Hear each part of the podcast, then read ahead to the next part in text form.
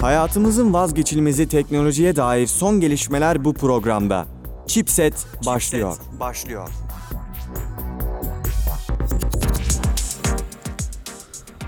Merhaba sevgili dinleyiciler ben Fatih Canbekli. Haftalık teknoloji programı Chipset e, kaldığı yerden devam ediyor.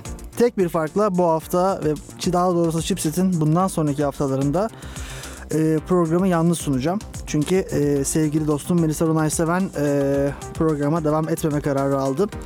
Kendisine şu ana kadarki katıldığı 49 bölüm için e, gönülden, yürekten tebriklerimizi sunuyoruz ve programımıza devam ediyoruz. Şimdi bildiğiniz üzere bundan önceki bölümlerde yaklaşık bir 10-15 bölümdür vesaire e, yazılım mühendisliği hakkında konuşuyorduk. İşte e, bazen sizin sorularınız oluyordu. Bazen biz kendimiz bazı sorular üretiyorduk. Bunlar üzerine konuşuyorduk. Haberlerden bahsediyorduk vesaire. Bundan sonraki formatımızda e, haberlerden konuşmaya devam edeceğiz. Bunun üzerine ekstra olaraktan işte bazen bana sağda solda gelen yazılım ile alakalı bazı sorular oluyor. Onlara e, değineceğim. Bu sorular online değil. Eğer siz de soru sormak isterseniz fatih.canbekli.outlook.com adresi üzerinden bana sorularınızı iletebilirsiniz. Ben de burada canlı olarak cevaplarım. Bunun dışında interaktif bir yayın zaten. istediğiniz zaman da tekrar e, canlı yayın sırasında da mail gönderebilirsiniz isterseniz. E, yardımcı olmaya çalışırım. Herhangi bir kafanızda bir soru işareti oluşuyorsa herhangi bir konu hakkında yazılım üzerinde. Pekala. Şimdi ee, tabii haberlerimiz var gene her zaman olduğu gibi. Ben gene e, bol bol konuşacağım. Başlayalım. İlk haberimiz aslında e, Apple tarafından geliyor. Apple'ın bir hacklenme haberi. Şimdi hacklenme haberleri zaten bildiğiniz üzere çokça var. Çokça duyuyoruz bunları. Önceki aylarda ve hatta e, chipsetin yaşı gereği yıllarda da diyebiliriz. Önceki yıllarda bol bol e, Facebook'tan hacklenme haberi duyuyorduk. Bunları aslında hala duyuyoruz. Facebook altyapısı hala düzelmiş değil. Ee, çok zayıf bir altyapısı var hala Facebook'un. Fakat nispeten iyi durumdaydı son dönemlerde. Bu hafta iki hacklenme haberi var. Biri Microsoft tarafından geliyor. Microsoft sanırım 250 bin e, kullanıcının bilgilerini sızdırmış vaziyette. Bu bilgi kullanıcıların hangi bilgilerinin sızdığı daha hani henüz şu an belirli değil. Ee, ne olabilir? Yani muhtemelen işte ID, e, şifre olabilir. Yüksek ihtimal mailler kesin sızmıştır. Kesin sızmıştır. Yüksek ihtimal bile değil. Bunun dışında telefon numarası bazen oluyor. Bunlar tabii özel bilgiler. İnsanlar bunların sızmasını e, istemiyorlar. Haklı olarak. Fakat yani çok elem olaylar bunlar. Ne yazık ki oluyor. E, şirketlerin altyapıları eksik. Bunun dışında zaten çok iyi hackerlar var. Bunlar da bu yakalıkları fırsatları kaçırmıyorlar. Bazen bunların el altından satışı vesaire de oluyor. Yani işte Microsoft'tan bir çalışan ana bilgisayara bir USB bellek takmak suretiyle bilgileri çalıyor. Sonuç olarak kimse bunun peşine düşemiyor. Bunun benzeri Facebook'ta yaşandı. E, epey bir kullanıcının verisi bir bellek, bildiğiniz USB bellek aracılığı ile çıkartıldı e, Facebook binasından. Ya bu tabi e, sıkıntılı bir konu yani. Veri hırsızlığı, verilerin çalınması. Yani mesela bugün telefonunuza ya da e-mail adresinize gelen spam mesajları nasıl geliyor sanıyorsunuz? Sanıyorsunuz tabii ki de bu şekilde geliyor. İnsanlar gidip e, nasıl denir sizin bilgilerinizi para karşılığı satın alıyorlar. Sonra bu bilgileri bazı servis sağlayıcıları veriyorlar. Bu servis sağlayıcılar da işte mail hizmetidir, SMS hizmetidir sağlıyor. Bu şekilde size bazı SMS'ler, mailler, spamlar ulaşmış oluyor. Bu dediğim gibi çok kötü bir durum.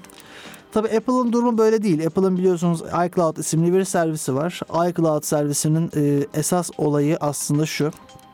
iCloud üzerinden siz e, resimlerinizi, takviminizi, işte notlarınızı vesaire paylaşıyorsunuz. Paylaşmıyorsunuz, saklıyorsunuz diyelim. Sizin bu sakladığınız mesajlar, e-mailler, odur budur e, bunlar tabii ki de otomatik olarak hırsızların eline geçmiş oluyor eklendiğiniz zaman. Daha öncesinde, daha önceki dönemlerde meşhur bir Google iCloud hacking e, olayı vardı. Bir sürü ünlünün e, fotoğrafları, konuşmaları, yazışmaları, notları vesaire ortaya çıkmıştı. E, bu tabi olay oldu. Negatif bir olay olarak e, kaldı. Apple bunu düzeltmiştir diye umuyorduk ki böyle bir blackmail, daha doğrusu bir blackmail haberi var.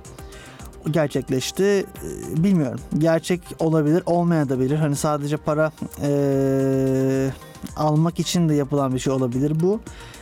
Fakat bilmiyorum, emin değilim. Böyle Blackmail haberlerinin ee, bir kısmı da ee, boş çıkıyor bildiğiniz üzere. Yani aslında herhangi bir hırsızlık yok. Hırsızlık varmış gibi yapıyorlar. Ee, bilemedim. Bilemedim. Peki. İkinci haberimize geçelim isterseniz. Hacking haberlerinden sonra gene kötü bir haberimiz var. Niyeyse bu aralar e, kötü haberler teknoloji basınında çok sık. Koronavirüsünün etkisi korona evet akıllı telefon satışlarını etkilemiş.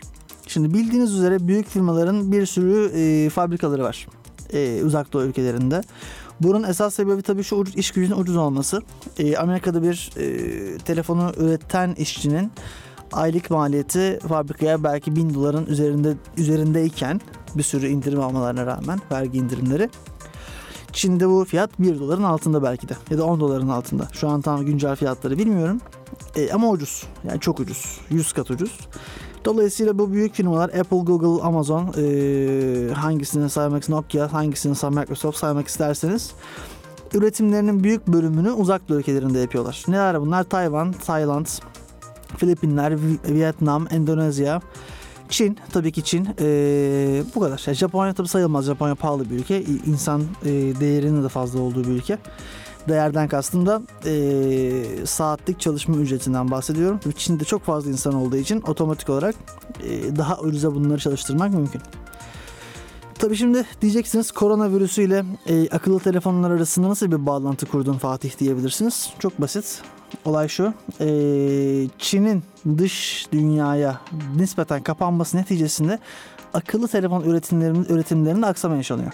Şu an Apple ve e, Google büyük fabrikalarını boşaltmış durumdalar Çin'de. Çünkü çalışanlarının e, etkilenmesini istemiyorlar kendi çalışanlarının. Dolayısıyla buralarda üretim şu an çok ciddi miktar düşmüş durumda. Tabii tüm fabrikalar kapanmış değil. Ee, büyük şehirlerdeki fabrikalar ve güvenli olduğu düşünülen fabrikalar kapalı değil. Fakat bazıları tabii kapandı. Sanırım Wuhan'da da bir fabrikası varmış Apple'ın. Dolayısıyla hani sıkıntılı bir durum. Hoş bir durum değil. Ee, Apple Eylül ayına kadar iPhone 12 lansmanını yapamayacak. Ee, çünkü yani anlatıldığı üzere yeterince hazırlık yapamamışlar bunun için fabrikaların kapalı olması ciddi bir e, negatif bir nokta. Peki. Bu da böyle bir haberdi. Geçelim. Bill Gates'in yatı e, göz dolduruyor diyelim. Evet şimdi gözünüz kalmış gibi olmasın Bill Gates'in yatında. Sevgili Bill Gates eğer bizi buradan dinliyorsan hani gözünüz kalmış falan değil.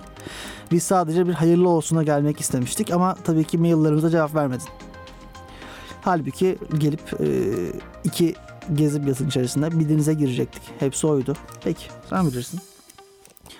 Bill Gates çok büyük bir adam. Şimdi Bill Gates'in e, büyük bir adam olması konusunda çok garip bir e, hikaye var. Belki bilirsiniz. E, Bill Gates'in nasıl Bill Gates olduğu hikayesi. Yeri gelmişken anlatayım. E, güzel haber aklıma geldi. Şimdi Bill Gates e, genç bir adam. Çok e, nasıl denir? Girişimci ruhlu. E, kulağı delik aktif bir adam. Bir gün e, üniversitede takılırken, gezerken kulağına bir haber geliyor. IBM, IBM PC çıkartıyor. Şimdi ona daha geri gidelim isterseniz. IBM bir bilgisayar firması. Industrial Business Machine açılımı. Çok eski bir firma. İlk bilgisayarları yapan ticari firmalardan bir tanesi. E, bunlar PC işine giriyorlar. Şimdi bildiğiniz üzere e, sanırım neydi? E, daha erken. 80'li yılların başında bu PC devrimi yaşanıyor. İşte bu Commodore 64'larla, Sinclair Spectrum'larla vesaire. Neyse e, IBM tabii durum, durur mu? PC işine girmek istiyorlar ve IBM PC'sinin isimli bir ürün çıkartacaklar. Fakat bir sorun var. Ürünün operating sistemi yok. Şimdi IBM için tabii bu bir sorun değil. Çünkü IBM gidip 3 e, kuruş değil 5 e, tane sistem programcısı alır. Onlara oturtur operating sistemi yazdırır. Ama yapmıyor. Bu sırada daha yepyeni bir e, genç bir girişimci Bill Gates'ten bir operating system satın almaya karar veriyor. MS-DOS. E, peki bunu sıfırdan mı yazıyor e, Bill Gates ve arkadaşları? Tabii ki hayır. Onlar da gidiyorlar QDOS yani Quick and Dirty DOS OS. Yani OS Operating System demek. QDOS, Q Quick and Dirty Operating System. Böyle bir ürün alıyorlar. Bunu 400 dolara almışlar adamlardan, e, kendi firmasından. Alıyorlar. Biraz modifiye ediyorlar. En sonunda bu tabii ki de MS-DOS olarak karşımıza çıkıyor.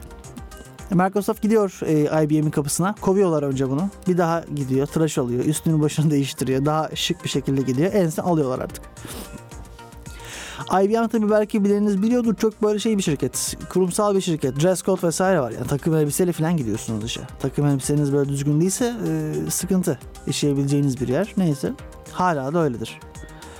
Bununla alakalı çok şey haber var internette okuyabilirsiniz. Dress code vesaire hani. Neyse e, gidiyor diyor kapılarını çalıyor. Ben geldim. Ne istiyorsun? Diyor ki e, sizin bir PC'niz varmış. Yeni çıkarıyor musunuz? Bunun içerisinde operating system, operating system arıyor musunuz? Benim elimde bir tane var ve tam size uygun. MS-DOS. Önce diyorlar hani senden neden operating system alalım ki zaten gitar yaptırırız vesaire. Steve Jobs, e, Steve Jobs rahmetli bizi andı. e, Bill Gates, Bill Gates. Bill Gates de diyor ki e, ben size bedava vereceğim operating system'ımı. Çok iyi çalışıyor ve tamamen bedava. Tek şartım var ekranın üzerine kocaman Windows yazısı açılırken. IBM tabii ki e, tehdidi göremiyor ve kabul ediyor. Ne yazık ki e, ne kadar üzücü. Etmeselerdi şu anda belki IBM konuşuyor olacaktık her tarafta. Neyse bu kabul sonucunda e, bütün IBM PC'lerin içerisinde MS-DOS yükleniyor ve bilgisayar açılırken kocaman MS-DOS, Microsoft ve telefon numarası. Microsoft bir hafta içerisinde büyümüş. Dev bir şirket haline geliyor. Çünkü tüm dünyadaki e, IBM PC'ler onları arıyorlar. e, bütün dest- teknik servisi onlar vermeye başlıyorlar. Desteği onlar vermeye başlıyorlar. MS-DOS 2, MS-DOS 3 derken Windows piyasaya çıkıyor ve Windows'un piyasaya çıkışıyla beraber Microsoft e, PC yani Personal Computer Operating System'larında zirveye oturuyor. Sevgili Bill Gates'in e, de bu yatı almasını şaşırmıyoruz. Çünkü kendisi zaten oldukça e, zengin. Yatın fiyatı 644 milyon dolar e, gibi bir fiyat. Bu bir süper yatmış. Yani hakkıdır diyorum. Ne diyebilirim ki? Umarım bizi de şöyle ufak bir gezdirir. Değil mi? Sanmıyorum. Evet, TürkSat 5A bu yılın sonunda fırlatılıyor. Ee, bir Türk uydusu 5A, TürkSat 5A. Ee, ilk yerli ve yerli haberleşme uydumuz olacakmış. Ee, bu gayet iyi bir haber. Uydu teknolojisi önemli bir teknoloji. Ee, Birçok farklı zamanda ya, yerel yani kendi yaptığımız ve tamamen kendi kontrolümüzde olan uydulara ihtiyacımız olacaktır ileriki dönemlerde. Ben böyle hmm, teknolojinin gelişimine ayak uyduran hamleleri çok seviyorum. Açıkçası e, kim varsa bu uydu atılış sürecinde destek olan kendilerine tebrik ediyor ve teşekkür ediyorum.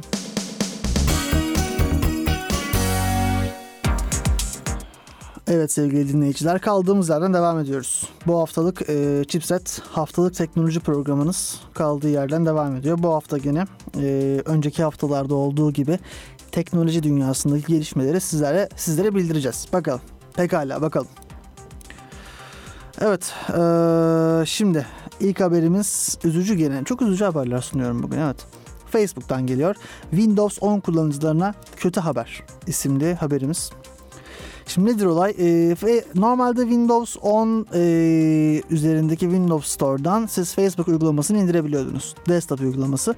İndirip Messenger üzerinden chatleşebiliyordunuz. Aynı zamanda e, mes- Facebook üz- üzerinden işte duvarınıza vesaire bakabiliyordunuz. Artık böyle bir imkanınız olmayacak çünkü bu uygulama Store'dan kaldırılıyor. Anladığım kadarıyla fazla kullanılmadığı için ya da belki bir lisans sorunundan ötürü e, böyle bir karar almış e, Microsoft Microsoft ekibi değil Facebook takımı. Neticesinde de uygulamayı store'dan kaldırmaya karar vermişler. Şimdi bu beni açıkçası bir tık üzdü çünkü ya beni üzmedi de insan- üzülen insanlar biliyorum çünkü çünkü kullananlar vardı. Kullananlar tanıyordum. Bence güzel bir uygulamaydı e, bu kısmı. Gayet hoştu ama tabii kaldırmak e, kaldırmaya uygun gördülerse de haklarıdır. Bir şey diyemiyorum. Tabii e, yayın, yayınladıkları bülten üzerinden şunu söyleyebiliriz ki hala www.facebook.com üzerinden de Facebook'a girip sevdiklerinizle chatleşebilirsiniz. Kedi videolarını beğenebilirsiniz. Aynı zamanda torununuzun, çocuğunuzun, kızınızın, oğlunuzun fotoğraflarının altına da çok yakışıklı olmuşsun maşallah yazabilirsiniz. Bu hala sizin için açık. Tabii ki e, tarayıcı üzerinden girme koşuluyla. Tabii ki Edge ve e, Chrome'un son sürümlerinde tıkır tıkır çalışıyor. Pekala. Şimdi bir sonraki haberimiz korkutucu e, niye sürekli felaket haberleri veriyorum ben bu ilk programda bilmiyorum. Yeni sezonun e, doğası gereği sanırım. Buna, hep bu hafta hep korkutucu haberler vereceğiz. Şimdi deepfakes diye bir konu var. Bu konuya bir baştan almak istiyorum sonra habere geleceğim. Şimdi deepfakes ne? Şimdi deepfakes şu. Aslında sizin yüzünüz olmadan başkalarının yüz, e, sizin yüzünüzü farklı şekillerde hareket ettirerek siz farklı bir şey söylüyormuşsunuz gibi yapan bir tool. Çok kötü bir şey. Çok korkunç bir olay. Arkasında tabii deep learning var. Şimdi deep learning ne? Machine learning ne? Bu ne? AI ne? Ona bakalım. Şimdi AI aslında şu demek. AI yapay zeka dediğimiz şey bir yapay bir can, e, canlı, yapay bir makinenin canlı bir organizma gibi düşünebilmesi anlamına geliyor. Bu bir e, solucan da olabilir, bir insan da olabilir, bir maymun da olabilir. Fark etmez. Hatta e, beynindeki nöron sayısı daha düşük olan canlılar yani ne gibi? E, mesela yassı solucanlar gibi biz şu an bu canlıları bilgisayar ortamında simüle edebiliyoruz. Bütün fonksiyonlarıyla beraber. Çünkü zaten çok az sayıda nöronları var. Çok az computation power'a ihtiyaç var bunu yapabilmek için. Şimdi bizim e, aslında AI içerisinde verileri e, makine öğrenmesi dediğimiz bir alt alan var. AI alt alanlara ayrılıyor. Makine öğrenmesi demek aslında makinenin daha önceki tecrübelerinden yola çıkarak bir sonraki tecrübesinde bir e, tepki vermesi. Etkiye karşı bir tepki vermesi olayı. Yani basitçe bu. Ee, bunun daha formal bir tanımı var. İşte E olayına karşı T tepkisini verir şeklinde bir tanımı var. Buna da bir ara bakarız isterseniz. Ee, talep gelirse bir makine öğrenmesi bölümü de yaparız. Neyse. Ya basitçe şunu düşünebiliriz. Bizim E fiyatlarımız var. Aşağıda bir grafik düşünelim. iki boyutlu. Ee, X ekseninde E fiyatlarımız var. Y ekseninde evlerin boyutları var. Metrekare cinsinden. İşte 100 metrekare, 200 metrekare, 300 metrekare, 2 odalı, 3 odalı, 4 odalı evler olmak üzere. Ve biz şunu karşılaştırmak istiyoruz. 300 metrekare bir ev kaç odalı, odalıdır? Bunu anlamaya çalışıyoruz. Bunu anlamak için makine öğrenmesi kullanabiliriz. Eğer biz algoritmamıza, sistemimize 100 tane böyle ev verirsek bu evin e, boyutu şudur, oda sayısı budur, boyutu şudur, oda sayısı budur şeklinde makine bizim için 101. tahmin edebilir. Bunun için kullandığımız farklı yöntemler var. İşte linear regression var, logistic regression var, SVN var, SVR var, e, tree'ler var. Tree derken e, data structures anlamındaki tree değil. Bu forest tree vesaire gibi şeyler var. E, bunlar temel teknikler. En bilinen işte 3, 4, 5 algoritma. Neyse. Derin öğrenme dediğimiz şey makine öğrenmesinin bir alt dalı. Orada şöyle yapıyoruz. Bizim nöronlarımız var. Nöronlara bir input veriyoruz. İşte evin boyutu. Öteki inputumuz evin oda sayısı. Bu sayı bir katmanla çarpılıyor. Bir sonuç çıkarılıyor. Bu sonuç diğer katmana gidiyor. Aynı işlem aradaki katman sayısı kadar tekrarlanıyor ve en son output çıkıyor. Output sonuca yakın sıyor mu, uza yani ıraksıyor mu? Iraksıyorsa back propagation denilen bir şey yapıyoruz ve geri gidiyoruz. Basitçe böyle çalışıyor. Bu e, keywordlere bakarsınız işte deep learning, e, back propagation, machine learning, nöron, e, neural, deep neural networks, deep learning bunlara bakarsınız. Deep e, fake ise bu deep learning dediğimiz t- yöntemle çalışıyor. Burada bizim o dediğim yani iki tane çarpıyoruz çarpanlı diye. O çarpanların sonucunu soktuğumuz yuvarlaklara nöron diyoruz. Şimdi yassı solucanın 160 nöron, nöron olduğu için onu simüle etmek çok basit. Daha fazla nöron sayısı insan gibi bir canlıyı simüle etmekse şu an computation bazında bizim için imkansız. Çok verimsiz bir yöntem. Dolayısıyla bunu yapamıyoruz. Fakat e, tabii gel görün ki, e, gel gör ki ya da gelin görün ki e, Deepfake isimli yazılım e, insan yüzünü gerçekçi bir biçimde taklit etmeye olanak sağlıyor. Bu konuda e, Amerikan Başkanı Barack Obama'nın bazı videoları vesaire vardı. Yani gerçek değil ama gerçekmiş gibi e, yapılmış. E, korkunç bir teknoloji. Ya epey bir siyasetçinin ünlünün vesaire e, böyle komik videoları yapıldı Amerika'da. Tabii Türkiye'de hiç yok yani görmedim en azından böyle bir şey. Ama Amerika'da popüler bir konu şu anda. E, ve korkutucu geliyor bana. Çünkü nereye gittiğini bilemediğimiz bir teknoloji. Yani yarın öbür gün bu nereye varacak, kimin kiminle ne görüntüsü ortaya çıkacak, gerçek olmayan görüntüler gerçekmiş gibi basına servis edilecek ya da insanlara bizzat verilecek. Hani elden herhangi biri için, herhangi birinden herhangi biri için e, korkutucu bir gelecek. Şimdi TikTok üzerinde de böyle videoların paylaşıldığı e, ortaya çıkmış. Bilmiyorum bence e, korkutucu. Ya eğlence için yapılıyor. Fakat şu anda fakat dediğim gibi böyle şeylerin eğlenceden çıkıp bir e, kabusa dönüşmesi genellikle e, an meselesi oluyor. An meselesi oluyor. E, bilmiyorum. Bu şekilde. Deepfake hakkında düşüncelerinizi siz de bildirebilirsiniz bana. Mail adresim üzerinden ya da herhangi bir şekilde Instagram'dan da olabilir iletişim kurarak. Ya yani iletişim kanallarım açık zaten her zaman. İstediğiniz gibi yazabilirsiniz. Pekala. Şimdi ee, Netflix. Netflix 5 yılda 9 tane içeriği yayından kaldırmış. Şimdi tabii ki bunu anlıyorum ve ee, yani Netflix aslında bir stream platformu. Yani siz Netflix'e para verdiğiniz zaman bir şunu anlamak gerekiyor. Bu genelde anlaşılmıyor insanlar tarafından. Steam, Netflix, Spotify bunlar online stream platformları. Ya tamam Steam çok e, stream platformu değil ama e, olacak yakında olacak. Öte yandan gene ürünler sizin değil. Yani siz yarın öbür gün buradan satın aldığınız ürünler konusunda hak iddia edemeyeceksiniz.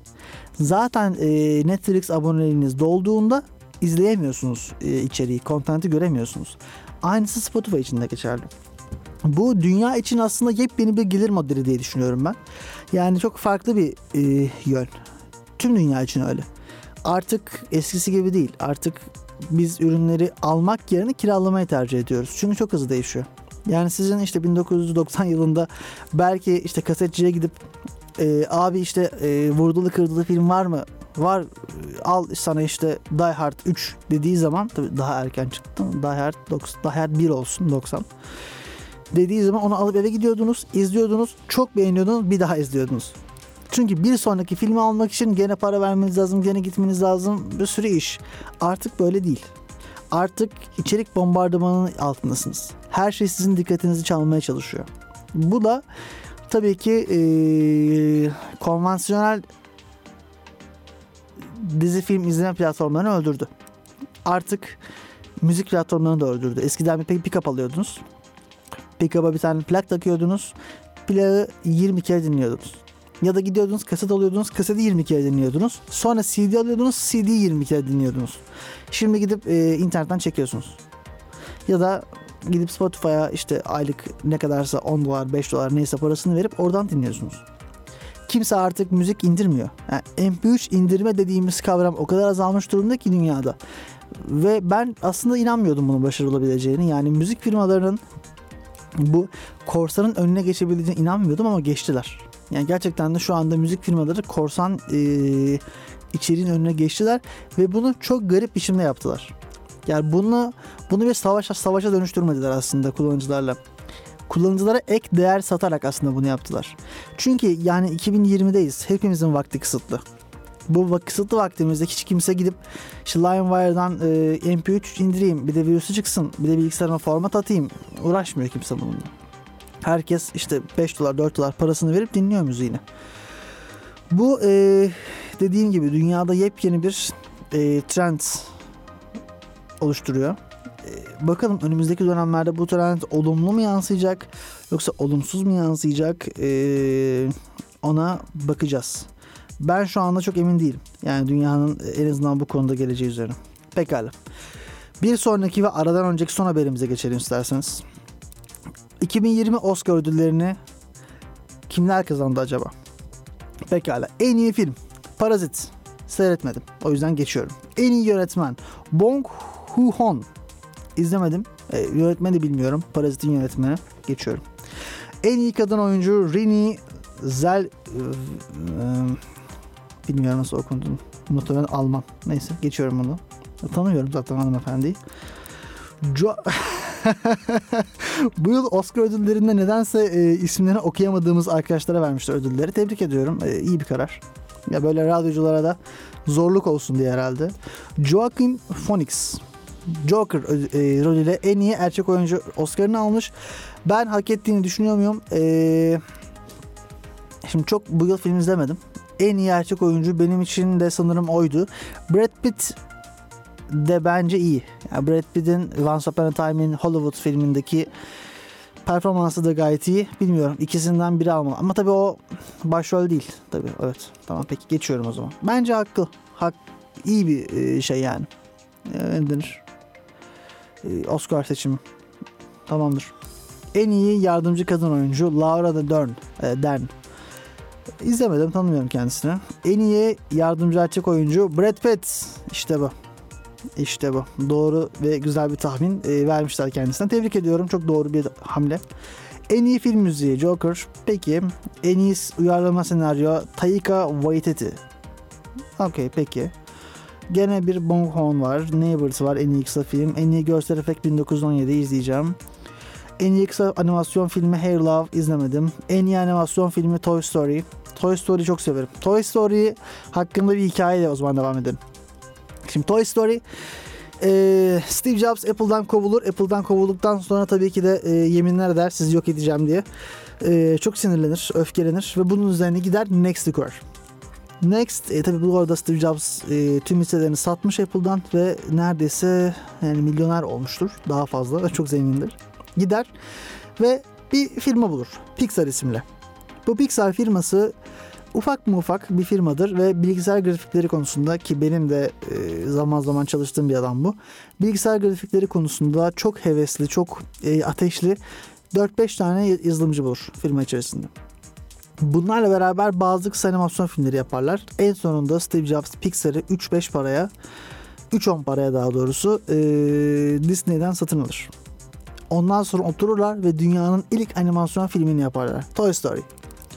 Toy Story aslında bu konuda bir devrim. Ee, bilgisayar grafiklerinin nereye gidebileceği konusunda bir devrim. Çok büyük bilgisayarlar satın alıyorlar e, Pixar için ve bununla yani Toy Story'nin render edilebilmesi ancak bu şekilde mümkün oluyor. 1995 yılında.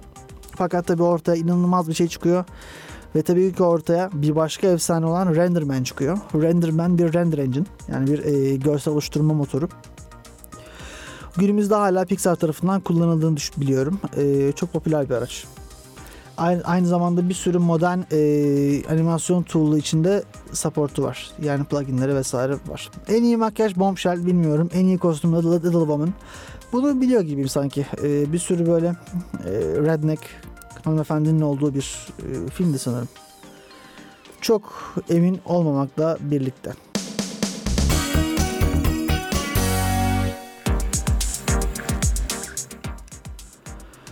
Merhaba sevgili dinleyiciler ben Fatih Can Bekli. Haftalık teknoloji programı Chipset kaldığı yerden devam ediyor.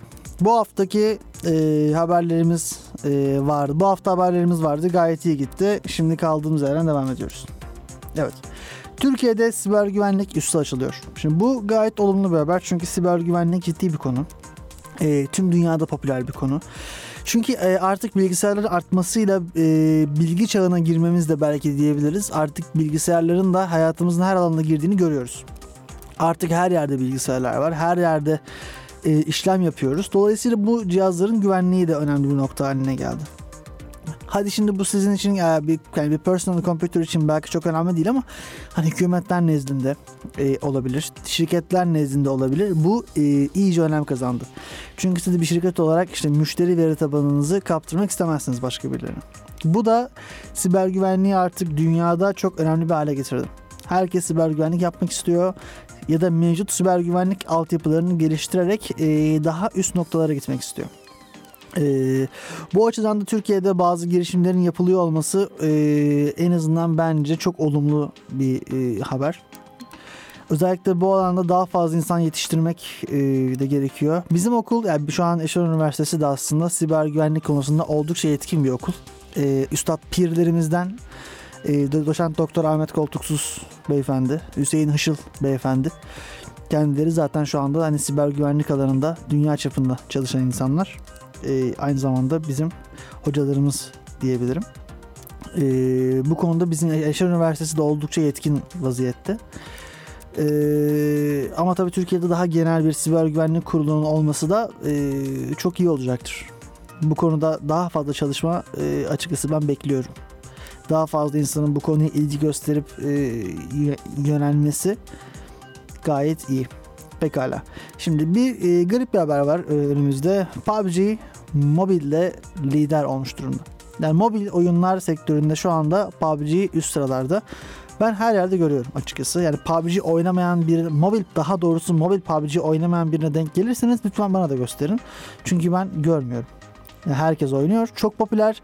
Ee, sebebini anlıyor gibiyim. Çok rekabetçi, çok hızlı oynanan bir oyun. Mobilde çok yani her cihazda çalışıyor. Çok optimize edilmiş. Üzerine çok kafa yorulmuş, yorulmuş optimizasyonuna. İyi de çalışıyor. Gayet iyi yani. Böyle bir oyunun zaten lider yani masa üstünde bu kadar popüler bir oyunun e, mobil versiyonunun zaten tutmaması çok olanaklı değildi. Fortnite dahil tuttu. Yani Fortnite'ı ben açıkçası çok desteklemiyorum. E, çok Fortnite'dan yanında değilim. Çok oynamam sevmem fakat e, tuttu. Tuttu. E, PUBG'yi neden tutmasın değil mi? Yani PUBG de artık oynanıyor her tarafta. Çok miktar görüyoruz. Bir sonraki haberimiz TDK'dan geliyor. TDK'nın mobil uygulaması yayınlanmış. E, TDK'ya buradan tebrik ediyorum. Çok doğru bir hamle. Artık gerekiyordu bir mobil uygulama. Çünkü mobil uygulamalar artık her tarafta e, Turing'den giriyoruz İngilizce için vesaire. Sadece Türkçe çeviri için sitesine girmek zorunda kalıyorduk ki web üzerinden telefondan bir siteye girmek çok zor. Uzun bir iş. E, mobil app'inin olması iyi oldu. Ben de hemen bir tane edindim. E, gayet iyi. Şimdi bunun dışında WhatsApp'ta iOS için karanlık mod gelmiş. Çok iyi haber. Tebrik ediyorum Apple'ı buradan. Herkesi tebrik ediyorum. Neyse. Ee, karanlık mod artık geceleri e, WhatsApp kullanmak isterseniz simsiyah kullanabilirsiniz. Bu göz sağlığınızı e, faydalı olacaktır. Böylece belki bir 10 yıl daha fazla görebilirsiniz gözlerinizle. Apple e, iPhone'larda yavaşlatma konusunda ceza almış e, Fransa'da.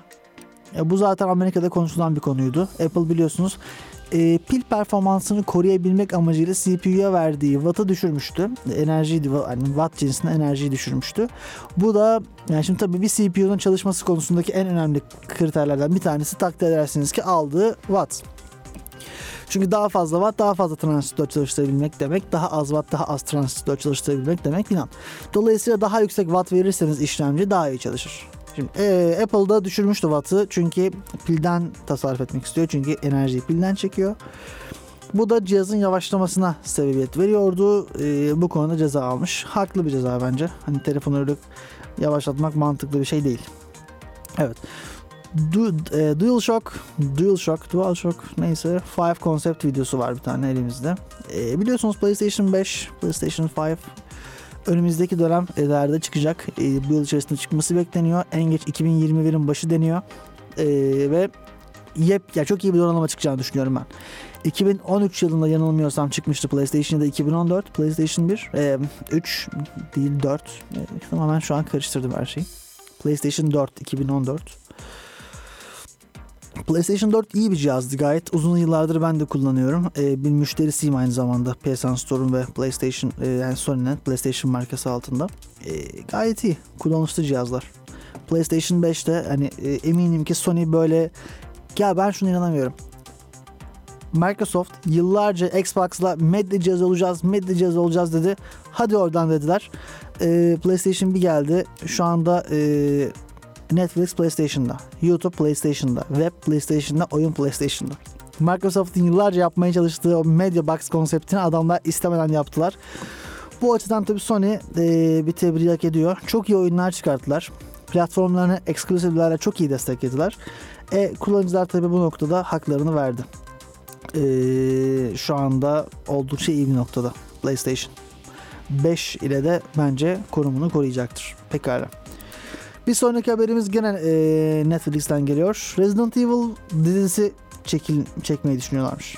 Şimdi Resident Evil serisi malum olduğu üzere e, 2003'te sanırım çıkmıştı ilk filmi. Aynı zamanda 96 yılında çıkan bilgisayar oyundan uyarlanmıştı. Ben benim çok sevdiğim bir seviyeydi. E, aynı zamanda çok sevdiğim sanatçılardan, artistlerden bir tanesi. Aktrist aktrist demeyelim çünkü bugünlerde bir tartışma var. Herkese aktör demeyi düşünüyorlar. Aktör demeye çalışıyorlar daha doğrusu. Niye? Çünkü e, aktris kelimesinin cinsiyetçi olduğunu düşünenler varmış. E, bu konuda açıkçası ben çok mantıklı bakmıyorum. Çünkü şu yüzden, yani şu açıdan. E, şimdi İspanyolca'da her şeyin cinsiyeti var. Sonuna O gelirse erkek, E gelirse kadın oluyor. Almanca'da her şeyin cinsiyeti var. Yani doktorun bile. Arst, arst, arste. Yani doktor, erkek doktor, kadın doktor gibi. Ya bu cinsiyetçilik dilde başlar sözü doğru fakat bu bir sınıflandırma ve sınıflandırmalarda da erkek kadın diye ayırmak bence bir noktada doğru. Anlamamız açısından ne olduğunu karşımızdakinin ya da kim olduğunu daha iyi anlamamız açısından bir çeşitlilik olduğunu düşünüyorum. O yüzden her şeye aktör demek bence çok mantıklı değil. Neyse geçelim. Aktrist. Ee, sevdiğim bir aktrist Mila Jovovich'in başrolünde oynadığı bir seriydi. Ben çok beğeniyordum.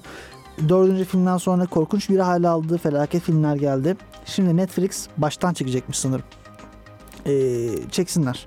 İyi oyuncularla, iyi senaryoyla, iyi bir kadroyla bir Resident Evil filmi dizisi izlemek beni çok mutlu eder. Netflix aboneliğimi en az bir ay daha uzatırım. Buradan yetkililere de e, seslenmiş olalım. Pekala. Şimdi bir şarkı dinleyelim. Şarkıdan sonra e, biraz yazılım konuşuruz. Bir iki bahsetmek istediğim konu var. Sonrasında da programı bitiririz. Şimdi bir e, uyarıda bulunmak istiyorum öncelikle. Bir Fidde yazılımı e, keşfedilmiş. Bu yazılımın yaptığı şey ise sizin antivirüs programınızı devre dışı bırakmak. Şimdi Fidde yazılımları aslında oldukça popüler durumda. En popüler, popülerlerinden bir tanesi de e, WannaCry. WannaCry saldırısı. WannaCry bilgisayarınızı ele geçiriyor. Ondan sonra bir adres veriyor. Bu noktaya işte şu kadar para yatırırsanız bilgisayarınızı geri alabilirsiniz diyor. Oldukça popüler bir konu. Çokça da var e, bilgisayar virüslerinden belki en saldırgan olanları e, sanırım bu fidye yazılımları. En çok zarar verenler bireysel olarak. Çünkü içinde bilgisayarınız içerisinde belki e, bazı kişisel verileriniz var. Bazı e, işsel verileriniz var. Bunları kaptırmanıza sebebiyet veriyor. E, dinleyicilerimizi bu konuda uyaralım. E, nasıl korunabiliriz? Zor şifre koyabiliriz. Kolay password koyamayız. Bunun dışında e, bilmediğimiz yerlerden bilmediğimiz dosyaları indirmeyiz. Onları bilgisayarımızda indirsek dahi çalıştırmayız. E, bu şekilde korunabiliriz. E tabi siz bütün bunları yapsanız bile hacklenemez misiniz? Tabii ki hacklenebilirsiniz. Bilgisayar ağına bağlı her şey hacklenebilir. E, yani bu konuda antivirüs programları sizi sonsuza dek koruyamazlar. E, dikkatli olmakta fayda var. Siber güvenlik alanındaki habere bu yüzden açıkçası çok olumlu yaklaştım. Ee, daha fazla hani siber güvenlik alanı çok kritik bir alan. Tüm dünyada. Bütün herkes için. Dolayısıyla bu alanda yapılan her gelişme e, kendimizi daha güvenli hissetmemizi sağlayacaktır. Öte yandan tamamen tanımadığımız, bilmediğimiz bir altyapıda çalışan bilgisayarlara güvenmek çok mantıklı gelmiyor açıkçası bana. Çünkü hani hem ulusal ölçekte hem de uluslararası ölçekte birçok farklı saldırıya açık cihazlar bunlar. Ee, öte yandan söylediğim gibi bilgisayar ağına bağlı her şey aslında eklenebilir. Çünkü bilgisayar ağına bağlı her şey transfer yapabilir. Transfer güvenlik açığı demek otomatik olarak yani. Kapalı devre bir şeyde hacklemek belki çok mantıklı olmayacaktır çoğu vakit. O da olabilir tabii bu da bir e, başka bir boyutu ama asıl bizim anladığımız manada hack e, siz ağa bağlandığınızda gerçekleşir. Bu konuda dinleyicilerimizi dikkatli olmaya çağırıyorum. Hani ne kadar dikkatli olursanız, ne kadar temkinli olursanız o kadar e, güvende olursunuz. Pekala sevgili dinleyiciler.